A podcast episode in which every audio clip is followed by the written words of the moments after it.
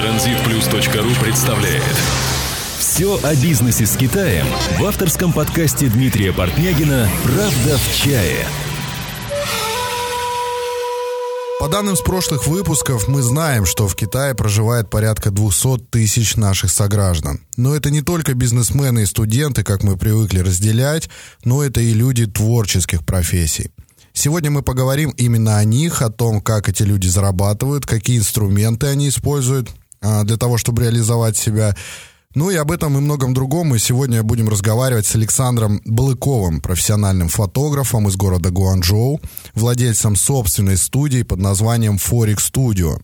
А также в разговоре будет принимать участие Евгений Кайстер, звукооператор нашего подкаста, который также по совместительству является фотографом и просто творческим человеком. А тема нашего сегодняшнего выпуска – творческие люди в Китае, способы заработать.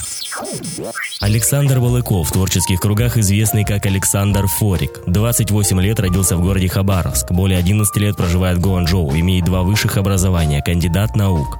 На момент записи подкаста является владельцем первой студии в Китае со 100% иностранным капиталом, профессиональный фотограф и ретушер. Последний видеосюжет под названием Гуанчжоу Таймлэпс, раскрывающий виды этого мегаполиса, был успешно продан правительству города Гуанчжоу. Правда в чае. В чае. Александр, Евгений, привет. Привет. Привет. Александр, э, спасибо большое, что уделил время для записи сегодняшнего подкаста. Тема занятости творческих людей э, на самом деле очень полезная и серьезная в наше время. У тебя два высших образования, причем китайское высшее образование, кандидат наук и прочее. Почему ты не используешь этот опыт в других сферах? Почему ты выбрал именно фотографию? Ну, фотография меня преследует по жизни последних лет 15. И всегда мечтал о своей студии, всегда мечтал заниматься этим профессионально и зарабатывать на этом деньги. Просто некоторое время назад так сложились обстоятельства, что в конце концов получилось реализовать свою мечту. И вот теперь открыта студия, работает – и делает хороший продукт. Но ты где-то учился этому или, или просто ты самоучка? Исключительно самоучка, все руками, все собственным опытом, шаг за шагом, как-то вот так пришли к своей цели. Ну и, соответственно, все вот это оборудование, которое у тебя сейчас в студии, ты это все приобретал самостоятельно, да, и создавал это все сам? Да, все было выбрано, куплено, приобретено по частям, по чуть-чуть. Ну, расскажи вообще, что, что у тебя за студия, что в ней есть и что вообще можно там, какие вещи творить? Э, студия ориентирована на фото в первую очередь, но также можно заниматься видео, писать аудио. Ну, тут все зависит от конкретной цели. Но вообще позиционируем себя как фотостудия в первую очередь. Это съемка каталогов, портфолио, э, каких-то творческих моментов. Собственно, мы в состоянии реализовать любой проект, любой сложности, на которой хватит э, фантазии у клиента. На какой-то минимальный бюджет есть? Ну, все зависит от, э, от идеи, в первую угу. очередь. Но вообще, конечно, стараемся обсуждать бюджет с каждым клиентом отдельно, потому что у всех разные запросы. Ну, соответственно, времени на это тоже, да, Уходит по-разному. Угу. А вообще можешь ли назвать свой средний месячный доход и от чего он зависит в основном? То просто мы хотим знать э, для того, чтобы хотя бы понимать вообще, о каких там цифрах идет речь. Ну, в среднем, скажем так, мне хватает. Угу. Студия себя окупает, э, выходим в стабильный, в легкий плюс. Но так как мы работаем всего полгода, я думаю, что этот конец этого года покажет, насколько финансово состоятелен проект и насколько прибыльным будет следующий год и, и последующий. То есть, получается, до этого ты работал как бы фрилансером, да? И вот студия только вот последние полгода. Да. Такая до, до этого, собственно, фотография была хобби, и хобби переросло в работу. Но, как показывает практика, есть фотография работа и фотография мечта, и эти вещи в работе, как правило, не пересекаются. Угу. Так что, ну, вообще, фотостудия — это работа мечта. Как угу. бы очень приятно, когда хобби становится работой. Я думаю, каждый к этому стремится и об этом Я мечтает с тобой абсолютно всю жизнь. согласен в этом. Ну, а вообще, какую-то вилку цен можешь назвать на свои услуги? А, ну, скажем так, примерно А что касается цифр, могу вмешаться и сказать я. Например, я по образованию инженер информационных систем и сетей, и в России я, скажем, получал вот определенную зарплату за месяц, да. Сейчас я работаю фотографом, ну, как бы это подработка, то есть я занимаюсь фрилансом, и я за одну съемку, за один съемочный день могу заработать э, свою месячную, а то и двухмесячную зарплату. Ну, все, в принципе, так. Только есть одно но. Есть такой вид э, съемки, как предметная съемка для интернет-магазинов и различных, скажем так, брошюр и дешевых каталогов, где идет массовость и поток. Э, вот назову среднюю китайскую цену, грубо говоря, примерно 45-60 юаней кадр обходится клиенту. Это, скажем так, такой минимальный бюджет, который клиент должен закладывать на съемку. Ну, неплохо, э, исходя из того, что будет, там, наверное, не меньше ста снимков, да? Ну, если считать общую сессию, то да. При любом раскладе есть какой-то минимум установленной студии, насколько студия аренда, работа фотографа, ретушера, все давно уже посчитано до нас, угу. скажем так, и средняя угу. рыночная цена состоялась уже. А сколько мне интересно по времени это займет? То есть, ну, просто чтобы определить, вот это ты назвал, да, цену, э, ее получает фотограф за какое время? Грубо говоря, это день-два. Рабочий день, Рабо... дня, да. да. Ну, двое суток рабочих. Друзья, для, для тех, кто не понимает, что такое 60 юаней, я скажу, что это 10 долларов приблизительно. Ну, в принципе, это неплохо, неплохо. А, ты можешь описать вообще своего клиента? Кто он вообще и как он выглядит? Э, средний мой клиент это средняя компания, э, которая выходит либо на китайский рынок, либо, либо на российский рынок. Э, как правило, такой компании нужен, нужен качественный графический материал, фотографии, подготовка, верстка. Собственно, вот это вот мой средний клиент. Угу. Ну, то есть ты рассчитываешь э, при каком-то позиционировании где-то своей рекламе именно вот на компании, которые занимаются там продажей чего-либо, там одежды там, да, или там... Это не мое желание, это условия, которые диктует рынок. Как правило, именно предметная съемка и съемка одежды загружает примерно 75-80% э, студийного времени. Так что это диктует исключительно рынок. Какими ты э, пользуешься инструментами маркетинга, чтобы привлечь дополнительное количество клиентов? Ну, в первую очередь, это интернет, э, это социальные сети, паблики, э, далее это брошюры, листовки, печатная продукция, которая распространяется в местах большого скопления угу. иностранной публики, будь то рестораны, кафе, бары. Ну и самый любимый мой пункт – это сарафанное радио – которая никогда не даст нам остаться без клиента, потому что чем больше и лучше ты работаешь, тем больше у тебя клиента передают из уст в уста, тем более фотограф вещь такая в наши дни, качественный, особенно фотограф. Штука, Только по советам, да. Штука редкая, это как, не знаю, как стоматолог, наверное, хороший, тоже передается из уст в уста. Так что вот так. Насколько я знаю, в Гуанчжоу часто проходят всякие выставки картин там и так далее. Я хотя не был ни на одной, вот мои ребята ходят постоянно. А, вот ты пользуешься этим инструментом, чтобы привлечь клиентов?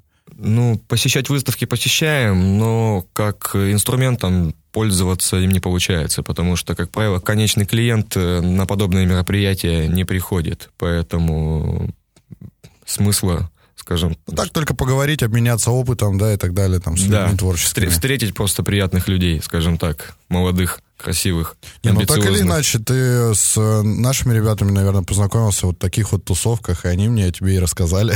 Ну, скорее всего, да. Сказали, что достаточно такой творческий человек, хорошей работы, и поэтому я тебя решил пригласить в эту студию. Спасибо ребятам. А кроме фотографий, ты чем-нибудь еще занимаешься вот в плане бизнеса, какие-то дополнительные подработки? Да, конечно, потому что до того, как а, открылась студия, занимался Э, консалтингом, логистикой, поиском товаров различных направлений, поэтому клиентов веду. Ну, глупо было бы бросать клиента, когда есть возможность заработать денег.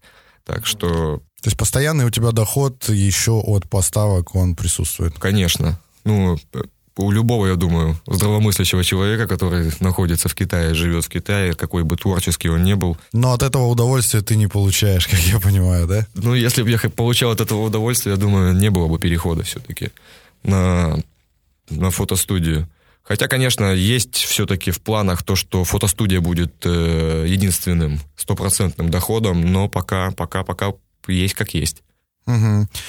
А вот такой вопрос тоже интересует. Э, многие творческие люди, которые живут там в других странах, э, ну вот русскоязычные, которые слушают нас, хотели бы приехать в Китай и зарабатывать своим каким-то творческим потенциалом.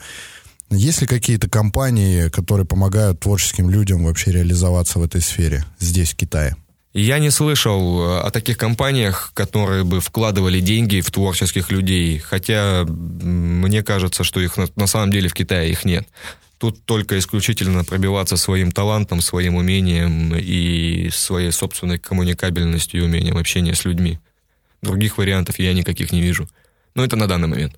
Ну, то есть те люди, которые захотят приехать в Китай, должны рассчитывать только на себя. Исключительно. исключительно. Женя, а ты что по этому поводу думаешь? А, ну, у меня мысль такая, что если, например, там, вы вот фотограф и хотите поехать в другую страну, ну, вот конкретно в Китай, и здесь э, как-то начать зарабатывать, то вы должны быть 7 пядей во лбу фотографий, то есть вы должны быть очень хорошим, качественным фотографом. Потому что существует такая вещь, как китайский демпинг.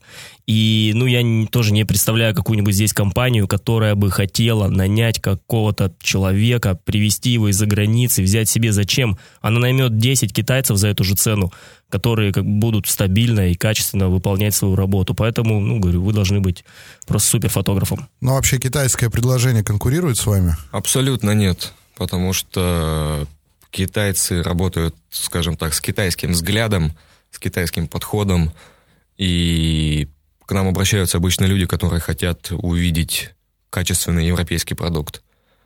Потому что если...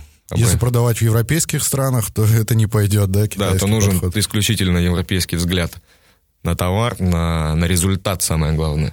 И китайцы обращаются к вам, да? Да. А, давайте попробуем разделить на, основы, на основные творческие профессии а, тех, кто на постоянной основе проживает в Китае, и какие из них самые востребованные. Самые востребованные, наверное, все-таки это технические дизайнеры, которые проектируют дома, мосты, не знаю, занимаются про проектированием целиком города, но это приглашенные специалисты, которые действительно владеют. Так как их меньше еще, да? Да, их китайцы сами как-то не, не то, что не профессионально это делают, но стремятся приглашать иностранных специалистов, за что им большой респект. Перенимать а, опыт. Это, да, есть у них такой момент, при этом они не против платить деньги, хорошие деньги. Это самые востребованные самые высокооплачиваемые специалисты на данный момент на рынке. Далее у нас э, идут э, дизайнеры одежды и обуви в компаниях, в российских, в иностранных, в китайских, но их уже меньше, и, соответственно, зарплаты там тоже меньше, Зарплаты да? меньше. Нет, даже правильно сказать, что их больше, потому что компаний больше, но зарплаты у них меньше. Угу. Потому, ну и уровень, соответственно, такой поверхностный.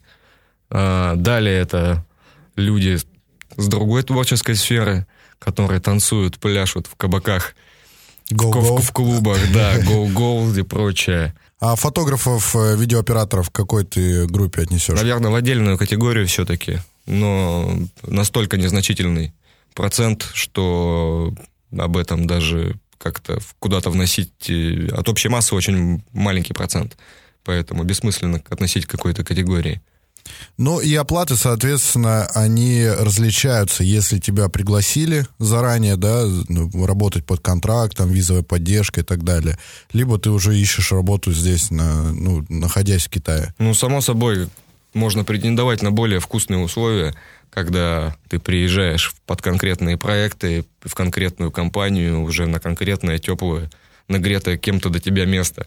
Потому что и визовая поддержка, опять-таки, и проблем с жильем нет, и стабильные деньги платятся. А если ты из фрилансера выбиваешься куда-то выше, то тут все зависит только от тебя.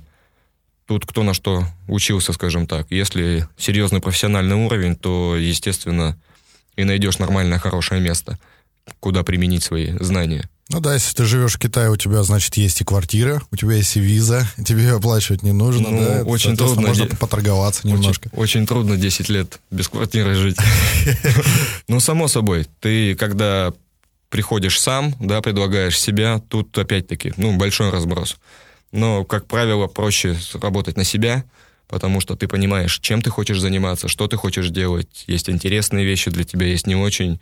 И тут уже, скажем так, право выбора, в отличие от работы на кого-то. Тут что сказали, то и делаешь. И очень важно, хочу заметить э, то, что многие фрилансеры и творческие люди, да, вот это вот в, в одно все можно э, добавить. Я думаю, что им не хватает еще дисциплины. Потому что многие такие люди, они, ну, они думают, что они всегда будут востребованы, и, соответственно, они могут сидеть, э, ну, на одном месте, ничего не делать, и думать, что завтра там кто-то позвонит и пригласит их на работу. Ну, вопрос дисциплины стоит во всех профессиях, наверное, довольно остро. Но вот в творческих, у фотографов, операторов, э, это, наверное, самый такой проблемный вопрос, потому угу. что сроки, как правило, горят, потому что если не соблюдаются сроки, то клиент, как правило, приходит один раз и больше не приходит.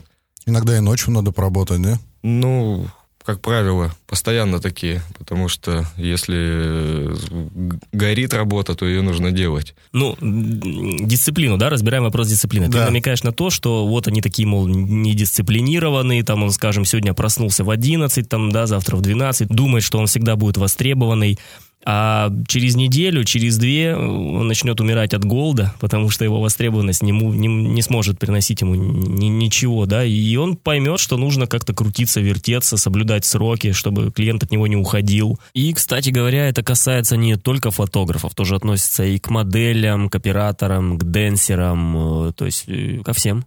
Э, ну, кстати, а как насчет моделей в Гуанчжоу? Ну, моделей много, только работать некому потому что каждая, скажем так, девочка, которая выглядит более-менее прилично, считает себя, считает себя моделью, но по факту это просто такой макет модели, которому нужно говорить, что делать, который не умеет работать, вести себя перед камерой. Научить работать, да? Да, учить нужно. Нужно всегда бить палкой с гвоздем, с такой, потыкивать ее, чтобы она как-нибудь шевелилась в кадре. Угу. Ну, от Европы очень сильно отличается, потому что, э, не знаю, там уровень просто другой, в отличие от Но Китая. профессиональных моделей сколько ты знаешь? Ну, две, наверное. Из всего. Ну, Серьезно? Серьезно. Говорят, что их три, но я пока с третьей пока еще не знаком.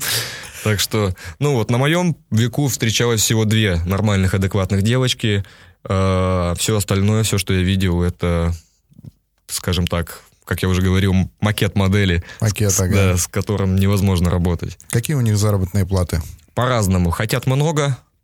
Ну, опять-таки, тут делится рынок у них тоже на фрилансеров и на девочек, которые в агентстве. Модель при агентстве работает много, долго, ну и, собственно, зарабатывает соответствующий. Фрилансер от случая к случаю. Все зависит, опять-таки, от квалификации, умения работать и умения себя продать. Угу. А, давайте так сделаем. А, следующий вопрос я хотел бы посвятить а, советам людям творческой профессии. Что им необходимо делать, чтобы приехать в Китай и начать зарабатывать? Начнем с того, что нужно желание работать. Желание работать и желание уметь, ум, желание захотеть себя продать. Угу. Потому что если человек просто что-то знает, что-то умеет, умеет делать руками, но не может это никак никому показать, то он здесь не нужен, потому что он не найдет себя. Не найдет э, своего клиента и в конечном итоге упакует вещи и уедет домой, разочаровавшись в стране и в бизнесе как в таковом. Угу. А что заранее нужно ему приготовить? Заранее приготовить нужно руки и знания. А портфолио? Портфолио это само собой. Если человек работает и хочет uh-huh. себя как-то продавать, то по умолчанию оно уже должно быть у него. Сайт? А, вот с сайтом вопрос э, открытый стоит и постоянно возникают с этим проблемы, потому что китайцы и китайский уровень сайтостроения, скажем так, оставляют желать лучшего. Они вообще, в принципе, понимают информацию по-другому, uh-huh. нежели европейцы, поэтому тут э, азиатский взгляд, восприятие отличается от европейского очень сильно. Поэтому, собственно, информация преподносится по-разному. Но, опять-таки, если человек делает качественно, делает хорошо, то и китаец поймет, угу. скажем так. Ну, а ты как считаешь, э, вообще с э, китайским... Э, обязательно знать китайский или английский тоже сойдет?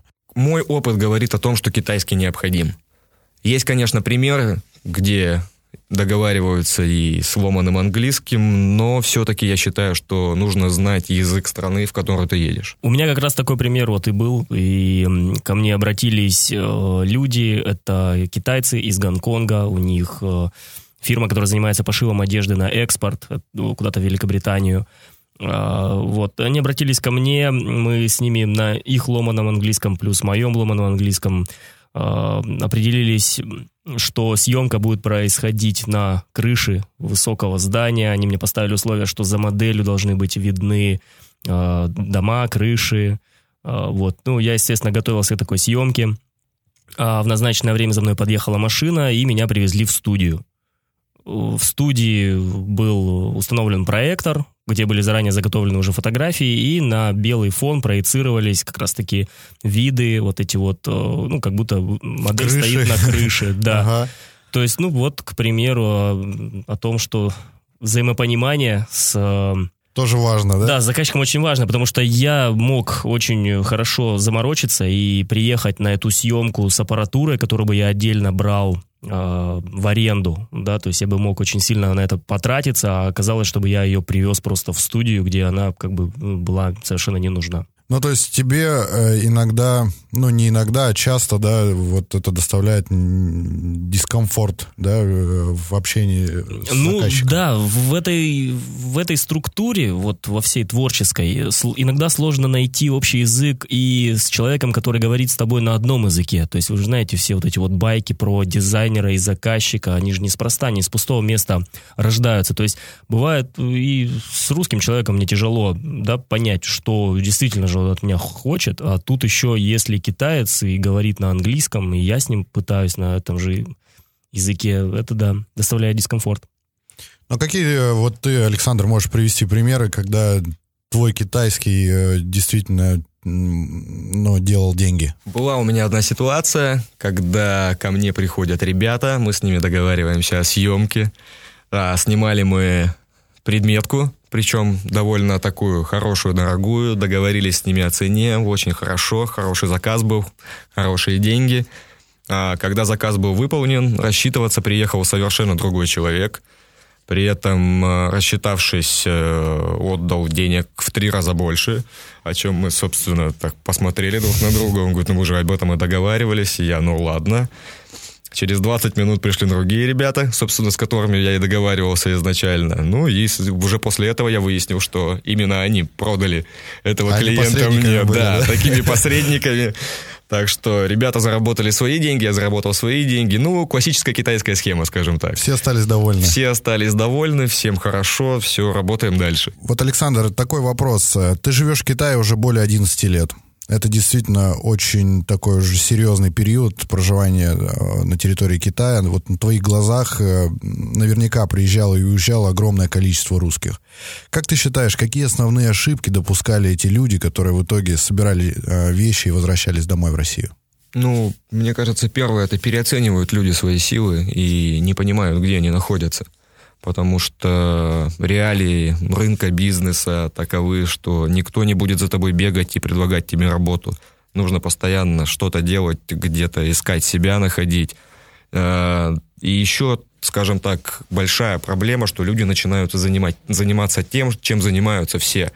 Не знаю, отправлять груз, помогать где-то что-то купить, при этом не оглядываясь вокруг и не оценивая ситуацию, что можно продать без такой бешеной конкуренции, скажем так. Угу. И когда ты понимаешь это, ты приходишь к тому, что ты любишь, хочешь делать, и то, что тебе нравится. Мне кажется, это идеальное соотношение вообще в жизни, когда у тебя хобби, работа, и работа — это твое хобби. Это интересно, классно, замечательно, и ты в этом можешь стать профессионалом. И, и только в этом, мне кажется. То есть основная причина вот творческих людей это, ну и вообще не, не только творческих, а то, что едут в Китай и не понимают вообще, что здесь-то на самом деле никто никого не ждет. Конечно, своих граждан хватает. Скажем так, э, девать некуда, поэтому... Да и иностранцев здесь немало. Вот-вот, и китайцы-то едут-то за границу, а из-за границы сюда иностранцы. И при этом никто никого не ждет, и рынок довольно плотно забит. Ну а ты, Женя, что думаешь по этому поводу? Э, на мой взгляд, э, самая первая ошибка, как бы вот свойственна нашему русскому менталитету, это мнить себя специалистом крупным, если вы только начали этим заниматься. То есть вот как Александр уже приводил пример, что у нас в Гонжоу очень много моделей, которые только по названию модели. То есть, скажем, девочка, которая хорошо получается на фотографиях, которая ну, симпатичная, миловидная, она все, она думает, что она модель, и заявляется о себе как модели, и приезжает сюда, и сталкивается здесь с каким-нибудь э, именитым э, иностранным фотографом, ко- ну, с которым она просто не может работать, потому что она не понимает, что от нее хотят и как это вообще быть моделью. То же самое с фотографами. То есть человек купил себе фотоаппарат, отфотографировал две свадьбы, и он считает, что он уже фотограф. Как бы тут можно только посоветовать э, таким людям реально взвешивать свои шансы прежде чем отправляться в другую страну, в Китай, да, а, реально посмотреть, действительно ли вы так хорошо разбираетесь в этой теме, чтобы заявить о себе, как о человеке в ней разбирающемся. Вот ты, Саш, тоже приводил пример интересный. Э, ты же как работодатель сейчас уже, да, ну, себя расцениваешь, и к тебе приходят люди, которые хотят устроиться на работу там фотографом или кем-то еще, что со со совсем э, подготовка у людей э, Отсутствует, Минимальная, да? Отсутствует абсолютно подготовка у людей. И просто человек называет себя фотографом. И не то, что каких-то технических знаний. Вообще, в принципе, знаний, как это делается, кроме того, как нажимать на кнопочку и смотреть в дырочку, собственно, нет. Так что это действительно у меня большая проблема. Проблема с кадрами, проблема нанять хорошего фотографа, хорошего ретушера, колориста, видеооператора – с людьми, скажем так, которые могут работать руками и головой, действительно проблема. При этом им готовы платить адекватные деньги, но их э, просто нет. Хорошо, мы сделаем тогда выводы, друзья, что если вы являетесь профессионалом э, в своей сфере, действительно профессионалом, то Китай открыт для вас, и он готов принять вас и платить за это, возможно, даже неплохие деньги. Ну что ж, Александр, большое тебе спасибо за участие, интересную беседу касаемо темы занятости творческих людей в Китае. Напомню, сегодня у нас в студии был Александр Балыков, профессиональный фотограф, владелец собственной студии под названием Forex Studio. Подробнее о его услугах и отличное портфолио вы сможете изучить в группе Forex Studio ВКонтакте. А также спасибо Евгению Кайстеру, который постоянно находится по ту сторону подкаста и помогает нам в записи. Остается добавить, если у вас возникают вопросы, вы их можете писать в комментариях к подкасту там, где вы его слушаете, в официальной группе ВКонтакте или в Фейсбуке, или присылать на правда собака транзитплюс.ру. С вами был Дмитрий Портнягин, вы слушали мой авторский подкаст «Правда в чае». Я желаю вам удачи и вселенского терпения при построении бизнеса с Китаем. До встречи в следующих выпусках. До свидания. До свидания. До свидания. Подкаст выходит при поддержке transitplus.ru